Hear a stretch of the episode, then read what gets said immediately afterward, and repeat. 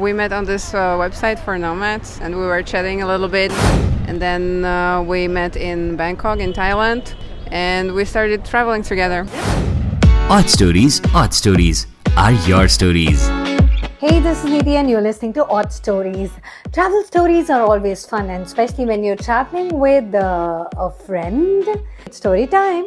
Uh, okay, so uh, we met on this uh, website for nomads and we were chatting a little bit. And then I was in Bali, Indonesia, and he was in Japan. And then uh, we met in Bangkok, in Thailand, and we started traveling together. Uh, well, just Thailand. We were there for two months. Now we came here to India for my friend's wedding.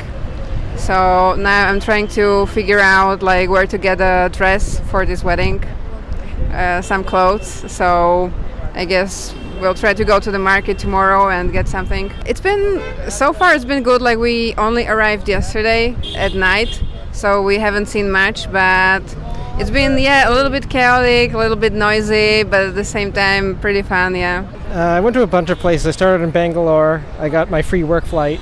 Then I went to Hyderabad. I took the train to Hyderabad. And then, uh, yeah, I went to Jaipur, Agra, Delhi, Amritsar. Yeah, I think my favorite last time was Amritsar. Did you like the food in Amritsar? Yes. Yeah, yeah, I- I love we'll it. love it. yes.